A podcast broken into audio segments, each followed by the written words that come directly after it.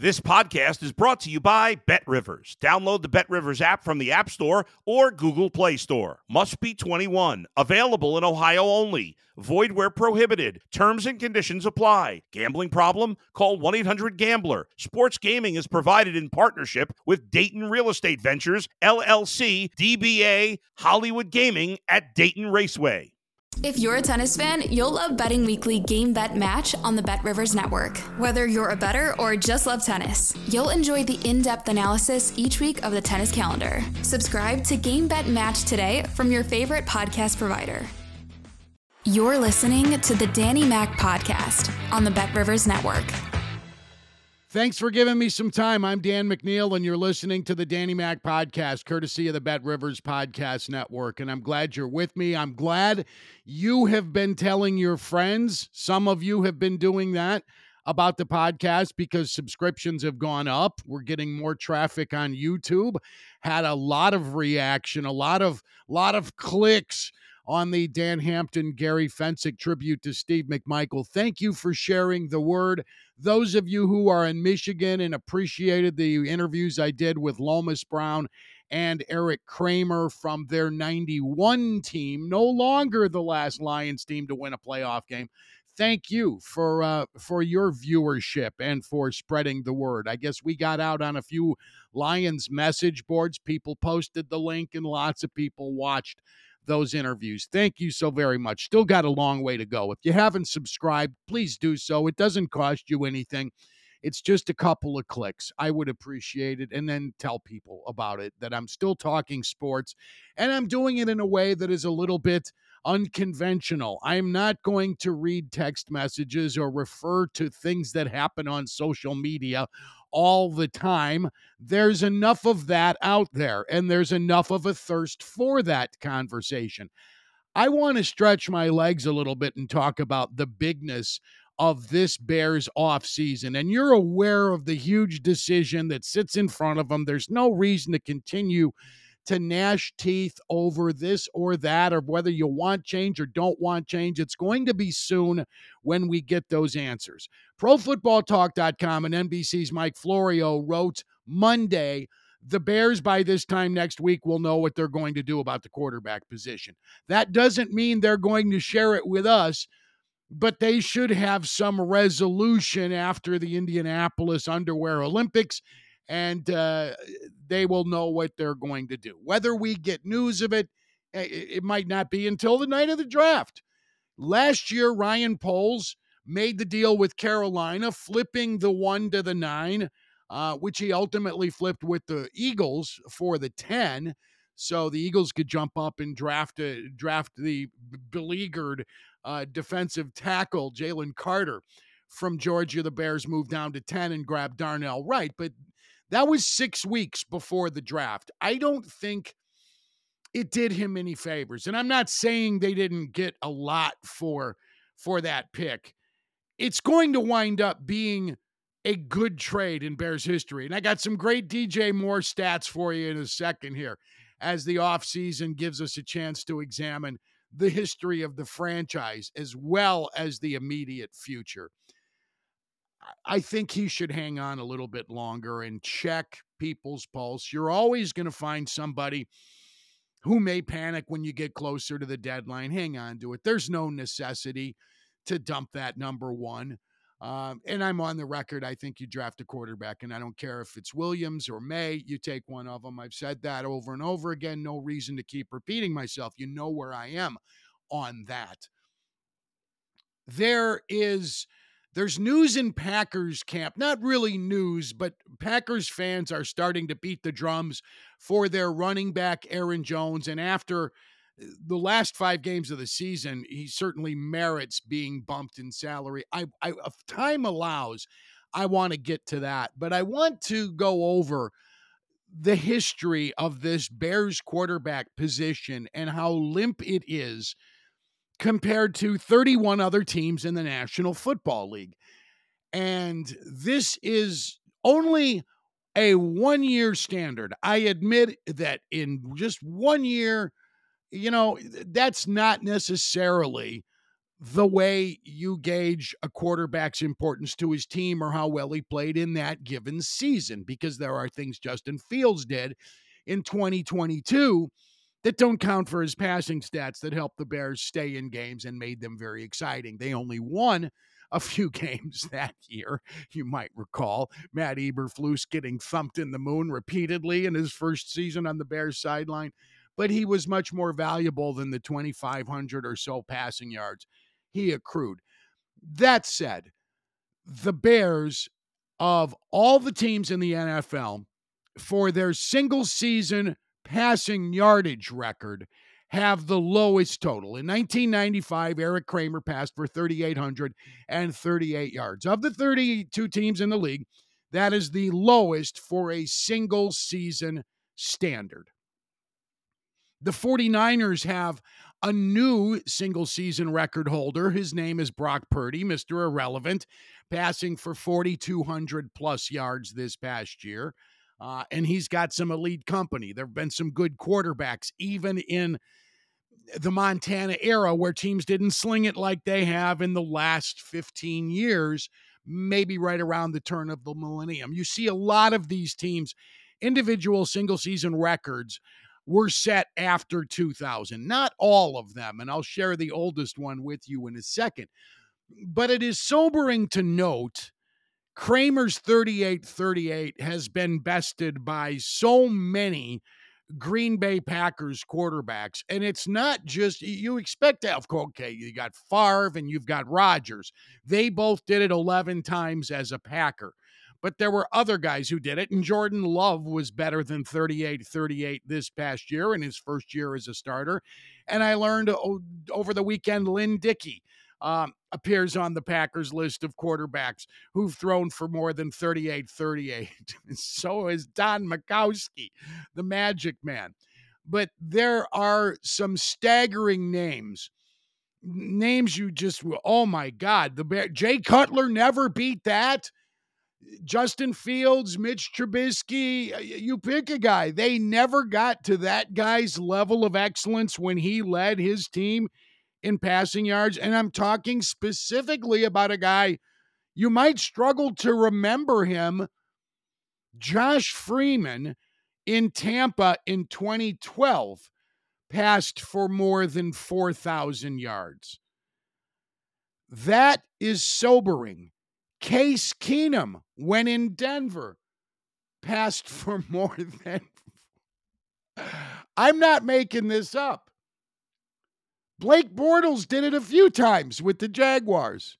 As much of a punchline as some of these guys are, there are quarterbacks in the league who several times have bested what Erik Kramer did for the Bears single season standard. Now, this I bring this up because this is the time when when you just have to recognize as a franchise enough this 104 years of a leaky roof has got to stop and i don't care whether it's williams or maye pick one of them but do that this year. Don't return with justin fields under center. You can't do that. When you've got guys like Kirk Cousins, who six or seven times in his career has passed for more than 4,000 yards. And in your division, you've got the Packers' dominance, more guys in franchise history than any other team, better than Kramer's record with the Bears. 25 times Packers quarterbacks have passed for more than that. Tom Brady has done it by himself, eh, obviously by himself, 15 times in his career. That's the most, the most seasons above 38 38. He did it 12 times with New England, thrice with the Buccaneers. I love thrice. I should keep that alive.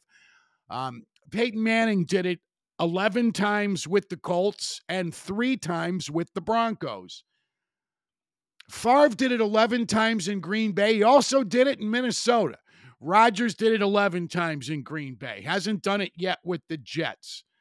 But it is so sobering to look at the history of these other teams and realize how bad the Bears have been and for this long. We're coming up on 30 seasons. since Erik Kramer was threading the needle to Curtis Conway and Jeff Graham. My God, 30 years in this passing era? Several years now of 17 games, and you can't beat the mark that was set in 95. And you consider rolling this guy out again. Shame on you. Matt Schaub, three times in his career with the Houston Texans, passed for more than 38 38. Neil Lomax of the Cardinals. Neil freaking Lomax. Sam Bradford. I could keep going. This is just staggeringly horrible to go over this list. And why do I do it? Because the Bears are looking at a chance to shake their franchise and rewrite the record books. It is long past time Team McCaskey got with the program and recognized it doesn't matter what you do with your windows and your deck and your carpeting when your roof is fucking leaking. Fix the leaking roof, please. Thank you. Here's some good news DJ Moore has a lot of miles left on that odometer. His first year with the Bears, he had 1,364 receiving yards. That's the fourth best for one season in franchise history. The single season mark is held by Brandon Marshall, and people couldn't wait to run him out of town two years later. But Marshall caught 1,500 yards worth of biscuits uh, in his big year of 2012, and then he did it. He was close to that um, the next year, when Alshon Jeffery had his big year, Marty Booker is listed as top five. But it will not be too long from now when we can strike some of these leather helmet eras from the record books from the Bears and watch DJ Moore, number two, ascend. Dig this. Right now, after just one season, he's 56th all time on the Bears receiving list. Give him the same numbers next year. 1,364 yards, most doable, right? And he's going to more than cut that in half. He'll jump into 24th place on the Bears' all time list. He'll leapfrog uh, Marcus Robinson, Cuckoo Kachu. If he does it a third straight year, if he does it this coming year, 24 and again in 25, 1,364 yards, he will move into the number eight position right behind Matt Forte and right ahead of Marty Booker. The ultimate goal being the season of 2026. If DJ Moore can average 1,364 yards in each of the next three seasons. In the 26th season, he will become the Bears' all time leading receiver, and we can stop saying the name Johnny Morris, good old number 47, who played for the Bears between 58 and 67. His 5,057 yards in his career, the most in Bears history. Number two, Harlan Hill. He was even earlier than Morris. He came into the league in 1954. Third was Alshon Jeffery, guy from the modern era, the only guy in this millennium on the Bears' top five list. Walter Payton, 75 through 87, is fourth, followed by Mike Ditka. Go DJ Moore. Stay healthy. Man, that record's got to come down. As the Bears look for a franchise quarterback this April, and hopefully hopefully that's the move they recognize next week when Florio says they'll be making this big decision. They can get that situation rectified, and they also can work on eliminating some of these. Jesus, 14 game schedule, guys. Uh, and one note I failed to mention the oldest record in the NFL for single season passing yards is Joe Namath in 1967 he threw for 4,007 yards. I think the Jets went 5 8 and 1 that year. That's the AFL Jets. He's the only Jets quarterback in franchise history to throw for more than 4,000 yards. So, Jets fans of the teams that have been to the Super Bowl, only four have not. Um, you know who they are. They're the Lions, the Jaguars, the Browns, and the Texans of the teams that have been there, the Jets have Jets fans have suffered the tortures of the damned even more than Bears fans. Namath was a long time ago. So was Ken O'Brien, who has a couple of years better than Erik Kramer's 38 38. Last up is for the Packers. I have said the Bears organization has not treated its players very humanely. They have kicked guys to the curb and treated them like they're part of the gear for decades. It goes back to George Halas. While other franchises have a much more genteel approach and a much more altruistic and human touch than the Bears do. Now's a chance for the Packers to prove me right. Last year, Aaron Jones agreed to take a pay cut. Now, he did get a signing bonus that was sizable, but he agreed to take a pay cut going from 16 million to 11 million dollars, and he earned that again this past season. He's scheduled to make 12 million dollars this year. Um, again, that's that's a 4 million dollar cut from where he was a year ago. It would be great if the Green Bay Packers were to reward him somehow, some way. I don't know if a long term deal makes sense. He does have some miles on him. He has been in the trainer's room considerable amounts of times, but man, when you watched him at the end of this past season, week 18 against the Bears, I watched that game the other day with no live football. His first carry just busting off between guard and tackle for 16, 17 yards he was awesome against the Cowboys in the playoff game. He was good against the Niners. He wrapped up the year with five consecutive 100 yard rushing games. Aaron Jones is worth a nice bump in pay. Prove me right, Green Bay Packers. Give this guy some dough. Let him know how much you appreciate a guy who plays a bitch of a position, the most oppressed position in all of professional sports.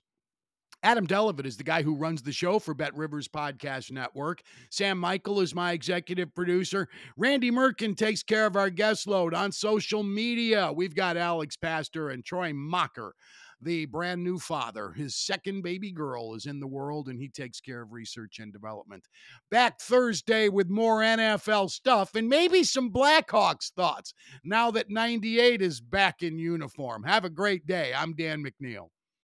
Thanks for listening to the Danny Mac podcast on the Bet Rivers Network.